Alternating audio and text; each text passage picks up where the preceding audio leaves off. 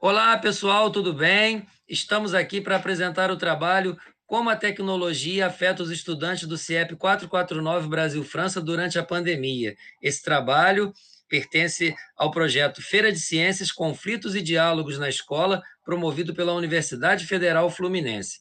Como participantes, temos os estudantes Beatriz Gonzaga, Maria Fernanda Porto, Matheus de Souza Pimentel e Victor Tatagiba.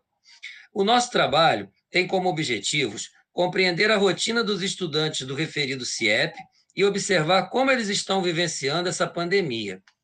Como justificativa, nesse momento em que vivenciamos uma das mais graves crises de saúde pública que a humanidade já enfrentou, a saber, a pandemia do novo coronavírus, o presente trabalho ele se mostra relevante pelo fato de que acreditamos que é necessário relatar o que os estudantes estão passando nesse período. Bom, alguns procedimentos, que nós elaboramos foi um questionário. E esse questionário foi respondido por meio de um formulário eletrônico e constavam com um total de 8 perguntas. Agora eu vou falar um pouco sobre esses resultados. Entre os resultados, nós destacamos algumas perguntas e eu vou começar a destacá-las. Quais as suas maiores dificuldades estudando de forma remota?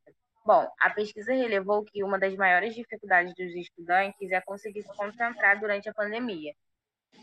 Você acredita que estudando de forma remota está mais fácil do que pela presencial? Por quê? 80% dos alunos afirmaram que sim, e 20% dos alunos não têm certeza ou não souberam responder. Você tem críticas ao uso da plataforma disponibilizada pela SEDUC? A maioria dos alunos, no caso 74%, afirmaram que não tem críticas a respeito da plataforma.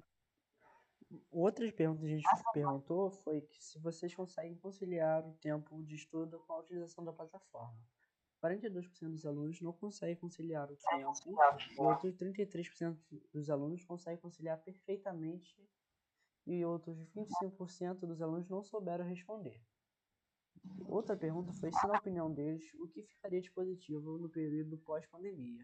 A maioria das respostas foi divergente, mas o que chama atenção é que 15% dos alunos acharam que não ficará nada de positivo.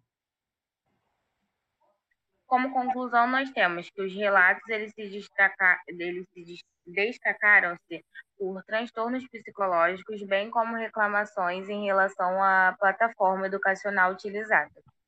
E algumas das sugestões que surgiram foram salas divididas por matérias, criações de um chat, tirar dúvidas com os professores e a disponibilização de consultas com psicólogos.